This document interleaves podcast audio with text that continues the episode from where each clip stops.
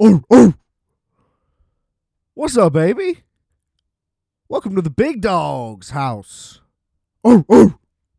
uh, hello, my name is Adam Pecora, and you are listening to Requiem for a Tuesday. Thanks for stopping by.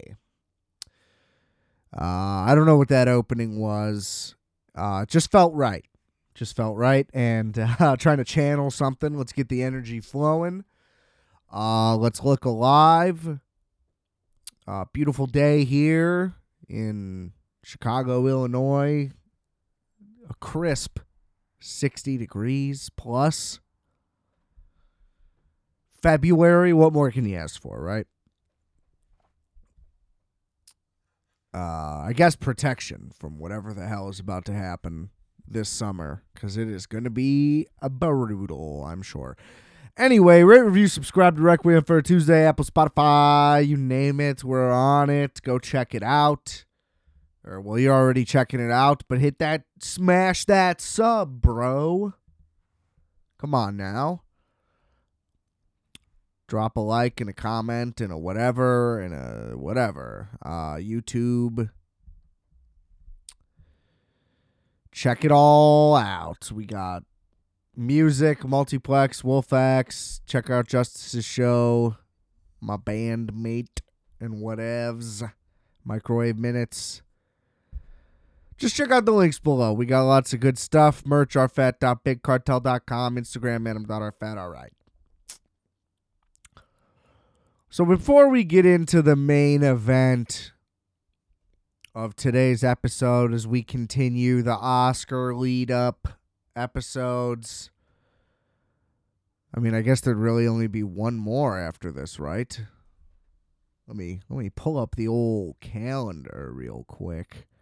What are we looking at here?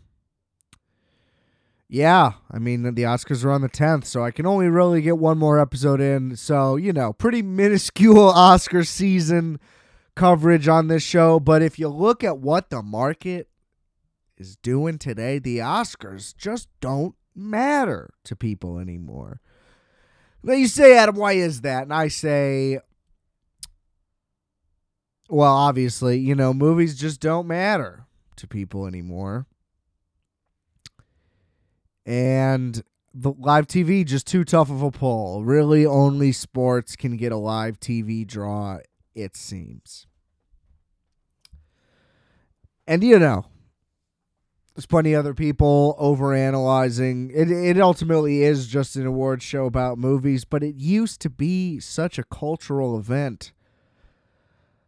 Uh, that it'd be one thing for the ratings to dip and maybe pick up, you know, on streaming or the YouTube numbers go up the next day or you know, whatever it may be. But unfortunately, the data just suggests that people don't give a fuck. And that's just what's sad. I wish, you know, if people just didn't watch it live but still had the same reaction and it still mattered.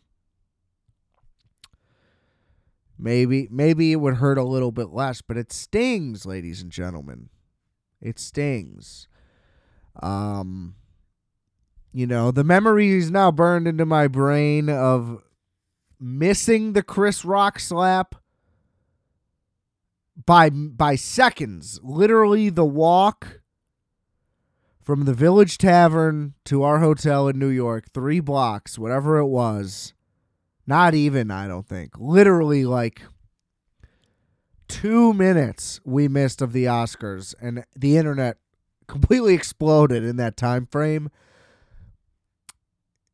I don't know why I'm on this tangent. My point is just it felt like the Oscars again for a second, you know?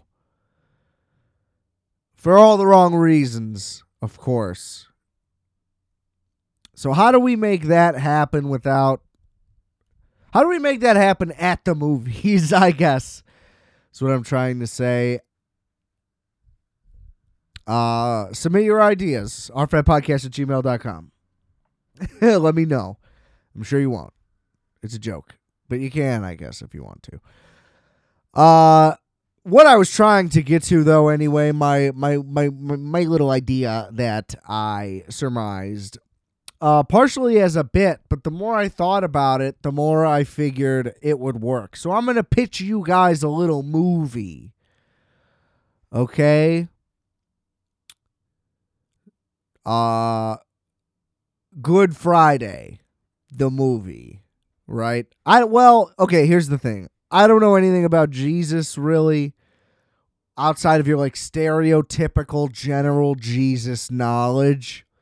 Otherwise, you're not going to get you're not going to get correct information biblically on this episode or probably on this show at any point in time. I can't guarantee that cuz you never know what what might happen. Why is this wet? Oh. Oh, everything's wet. I'm sorry. Uh first time with a woman. uh anyway, not going to get any correct biblical stuff here, but we're going to get a little biblical. So enjoy that irony for 10 seconds before you understand why. I'm pitching a movie. All right. So it's Groundhog Day, but it's it's the Groundhog Day time loop concept. Edge of Tomorrow, Palm Springs, whatever you want to pick. But it's a time loop movie. Okay? And in this movie, you play Jesus of Nazareth. Well, you. You don't play him. In this movie, the main character is Jesus of Nazareth. Jesus Christ, if you will. Now, Jesus Christ,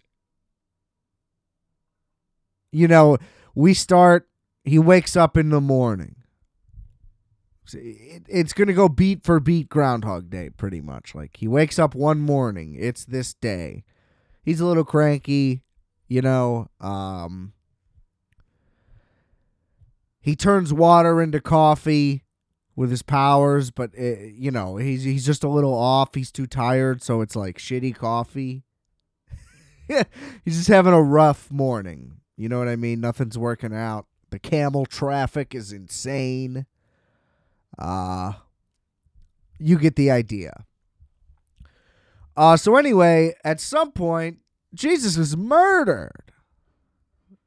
Oh no, crucified. Actually, it's worse. It's hours and hours of torture or whatever. Uh, so this timeline may have to be finagled a little bit. Because I don't, like I said, did this all happen in one day? I don't know. Would this be better to get like a Last Supper in there? Was the Judas betrayal that day? Was it within a week? You know what I'm saying? So, whatever the timeline is that allows you to maybe get more of the major events involved, then that's what the timeline is. That he's he wakes up on the morning of whatever the first event in that timeline is. So let's say I'm going to make it up right now.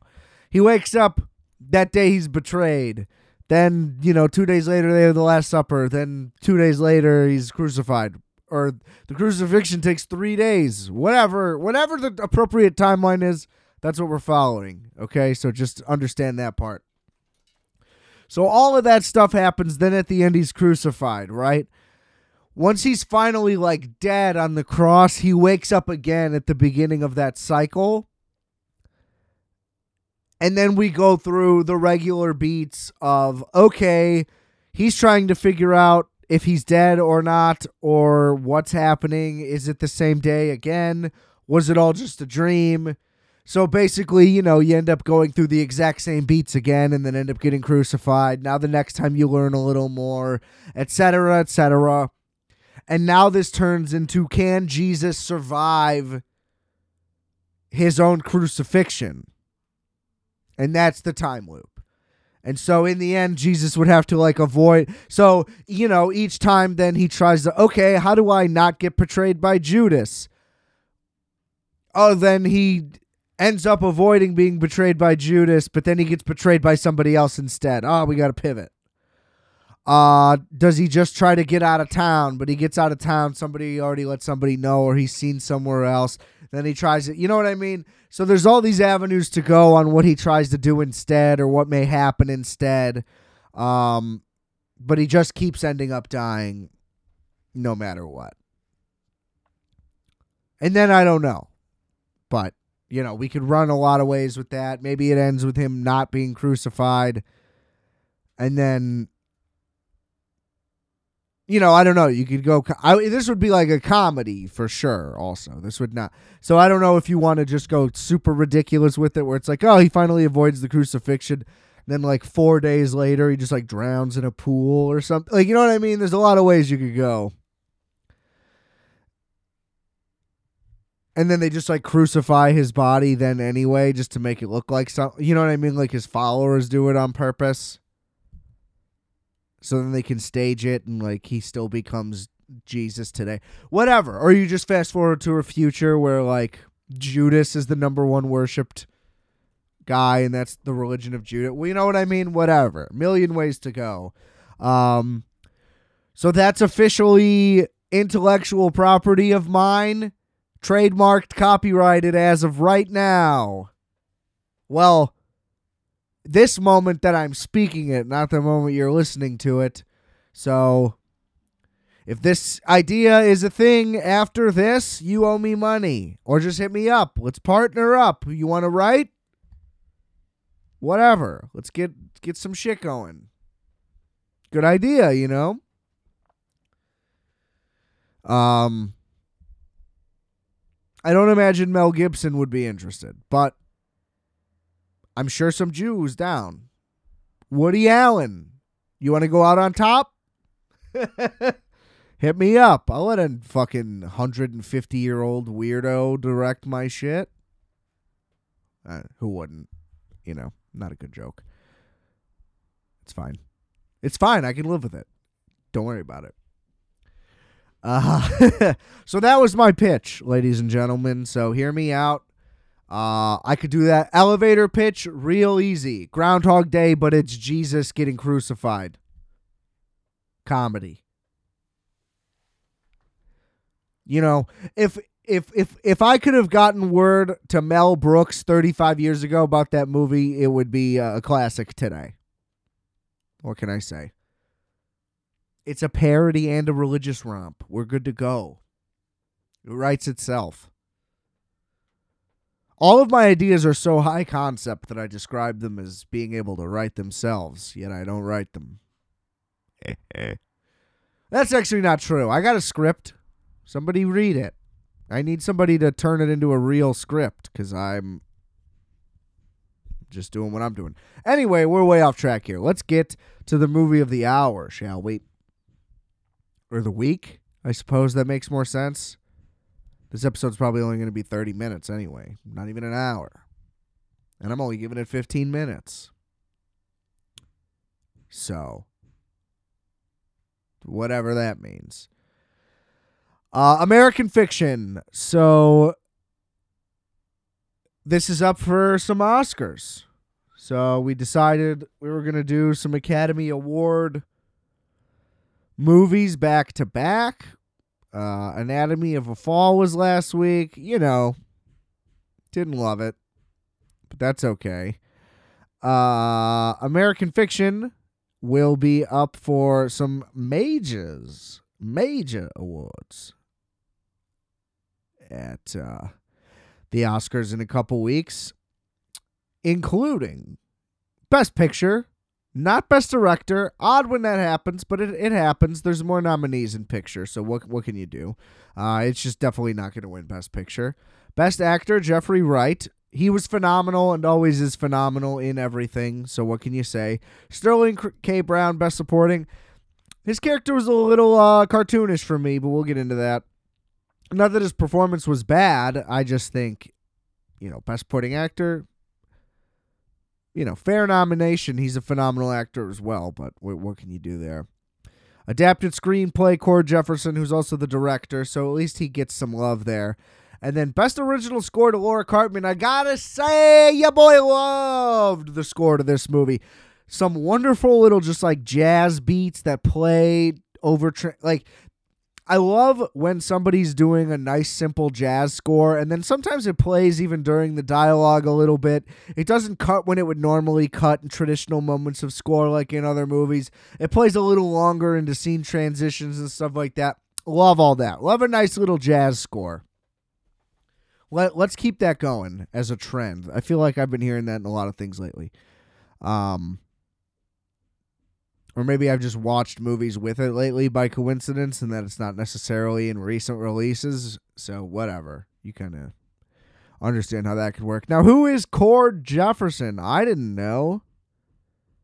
Uh but he was working on Master of None, The Good Place. He worked on HBO's Watchmen. Uh, so all good stuff and things that I have watched. So little did I know. I'd been a fan of this man's work. Uh, he also worked on Succession, uh, just listed as a consultant. So I don't know what that means or how involved he may have been, but I like this guy. He's got the talent. Uh, this was a very well made film. Uh, let me give you a little rundown of the plot here. So essentially,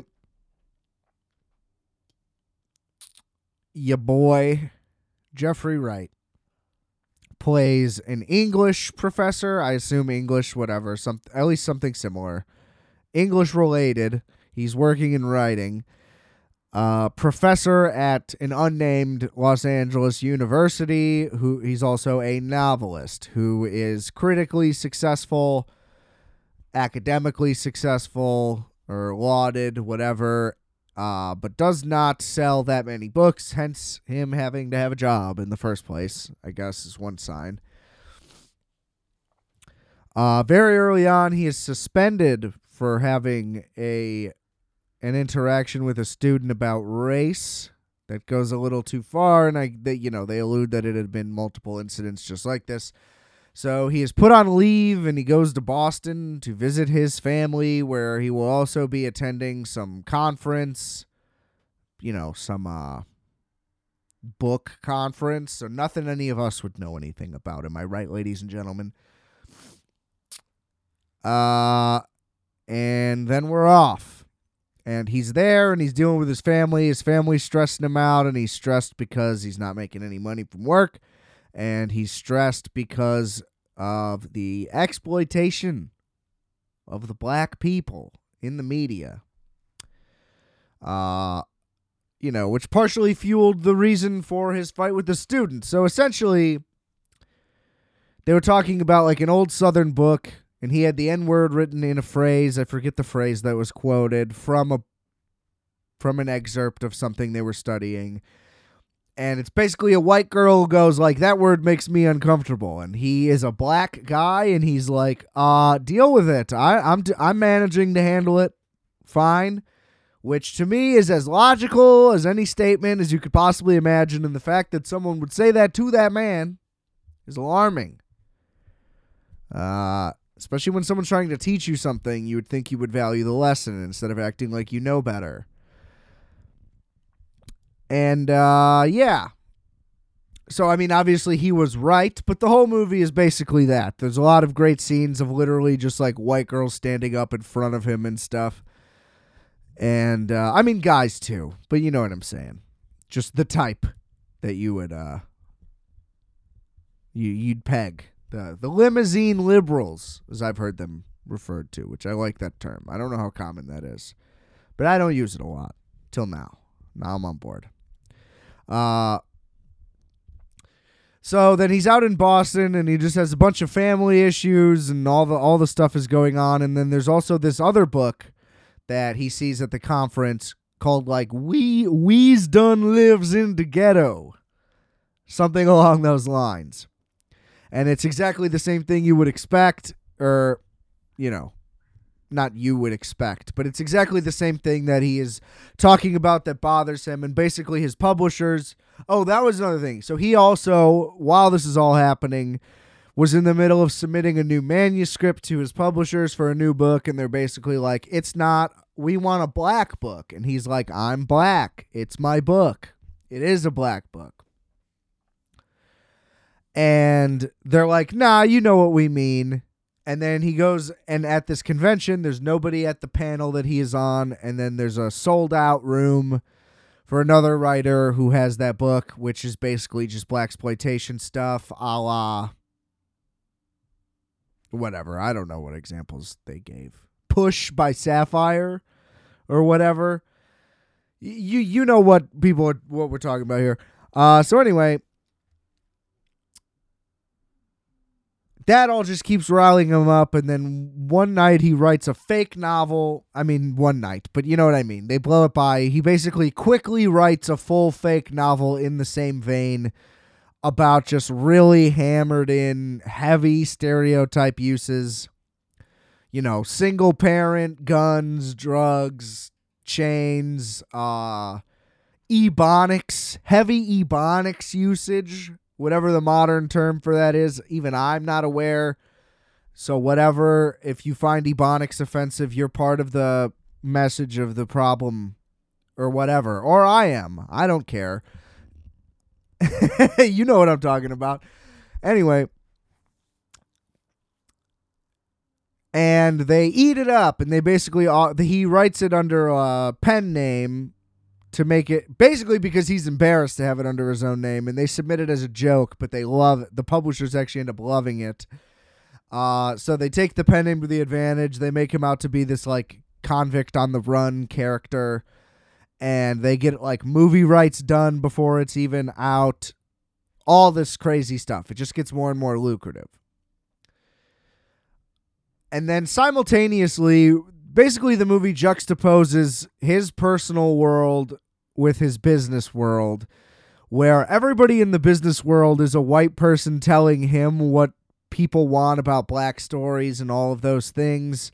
Uh, there's literally a scene where him and the other author of the Weez the Ghetto book are voted against for voting his book for book of the year because the two black people think that it is pandering and offensive but the three white people view it as powerful and whatever. And one of them literally stands up and is like, "We think black people should have a voice." And it's hilarious. So there's just a ton of like that very strong on the nose irony comedy, and the heavy satirical nature is there the whole time with the business side of things, but then it's also like a very emotional, close knit family comedy drama with his personal life. And they're juxtaposed very well. There's a, there's a version of this movie where it's just solely focused on him blowing up, doing the fake book, and becoming rich, and just continuing to exploit it and exploit it until it becomes out of hand, and then it blows up in his face or something and it's whatever and it's like an exciting clever funny comedy movie. But there's no depth to it in that scenario and then it doesn't end up in any oscar contenders and it's probably just like oh a very refreshing clever comedy. And don't get me wrong i would love to see that version of this movie also because the comedy stuff in this worked really well and i was glued to the screen the entire time any of the book stuff was happening.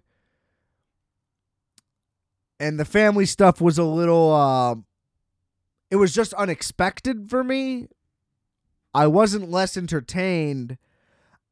I kind of just kept waiting for more of the because just the surface level fun of all that. I just wanted more fun, I guess.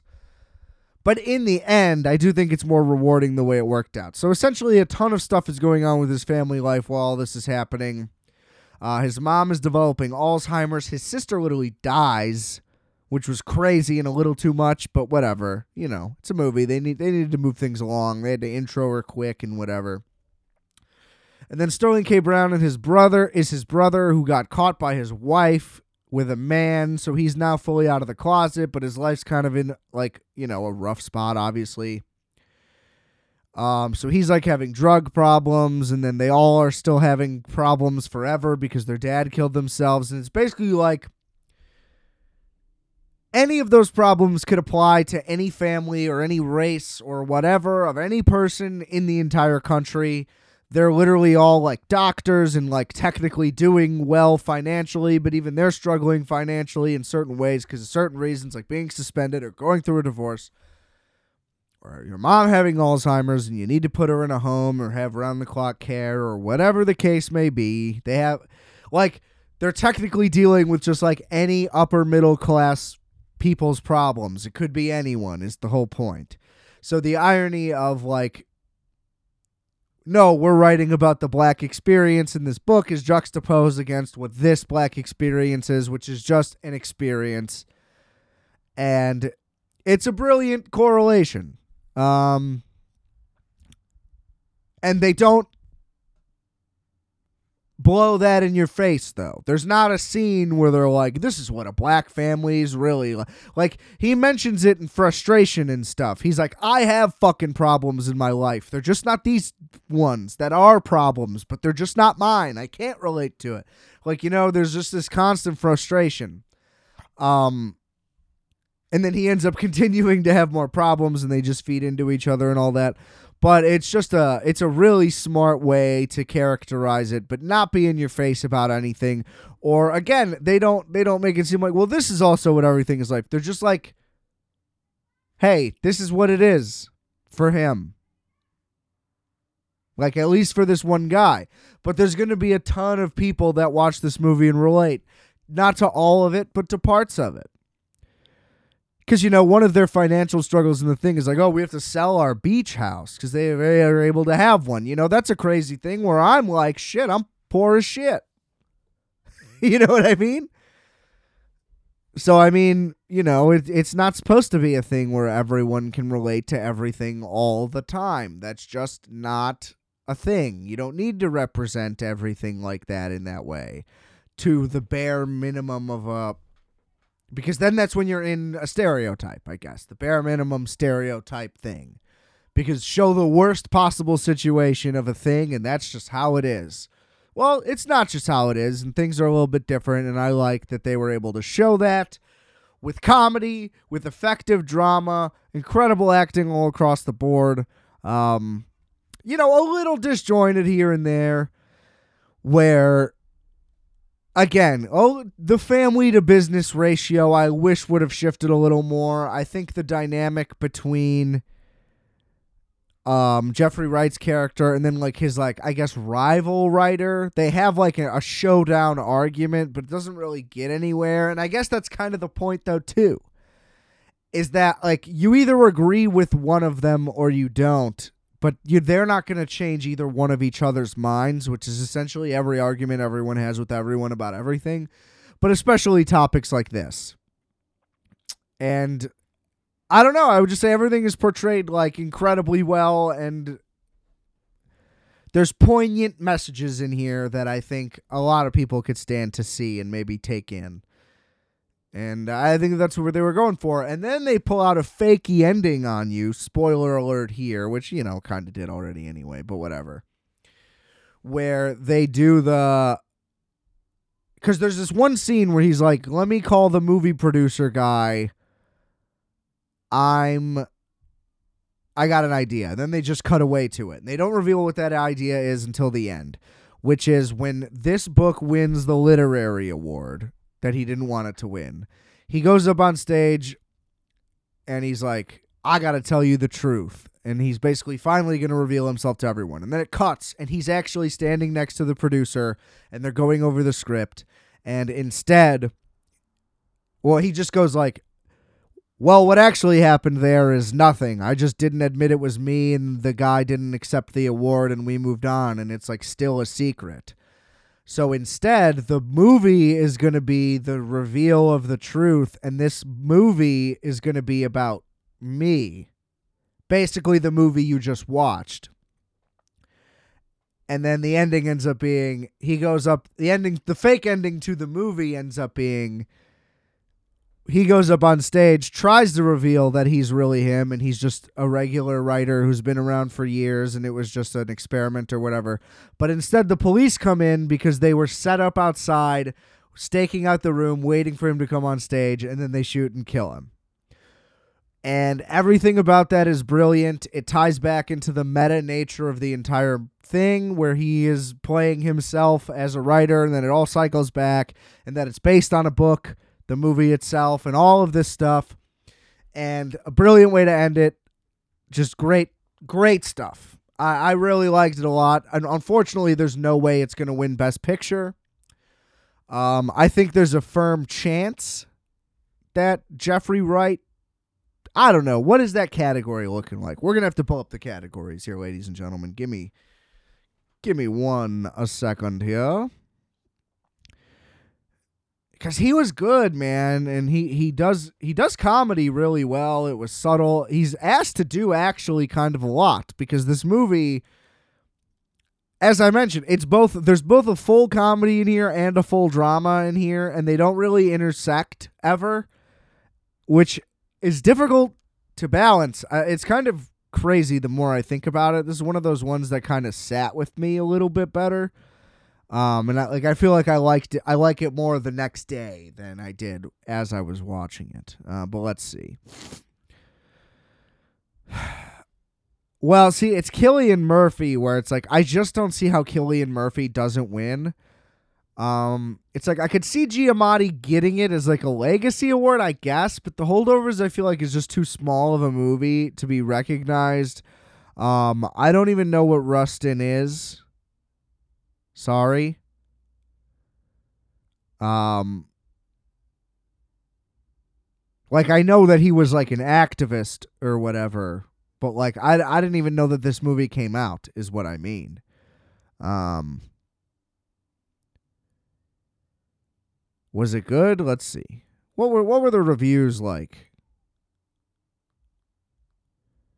84% for Rustin, 68 Metacritic. Okay.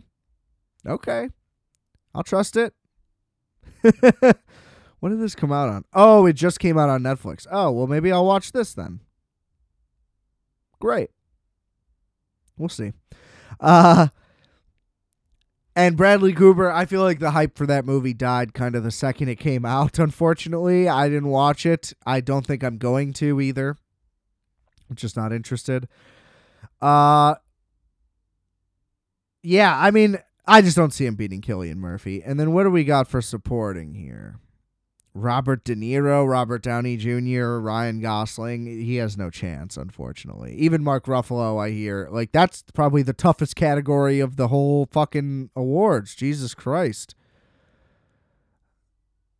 Uh, that's insane. The best supporting act. I mean, what a tough year to be in that category. Adapted screenplay? Oppenheimer, probably just because, although Zone of Interest needs to get some love from what I hear. I found out that that movie's not in English, and I have no fucking interest, which is crazy because it's an English director, I thought. But I think he's like English, like England, which means Europe, which means they don't they do other languages there. Fuck that. I don't I don't do that fucking communist bullshit. Uh, then what do they have for score? What are the, what are they up against for score? Indiana Jones, I don't think so. Robbie Robertson for Killers. I mean, the Killers of the Flower Moon score was great. Oppenheimer was great. Yeah. Uh, so tough categories. They're probably not going to win anything there. But that honestly, it's a great movie. If you have the chance to see it, go see it. Um, I went and saw it in theaters. It was twenty dollars to rent. It, uh, my tick the tickets I went to. I went to a matinee. They were nine bucks each. So I saved money by going to the theater. Uh, if you want to watch it at home, it'll work at home. I would say just play it a little loud so you can hear that nice smooth jazz and really enjoy it. Um, but yeah, American Fiction. Our second I guess I only did one movie last week too. I, I just did Apocalypse Now with it, which doesn't even count.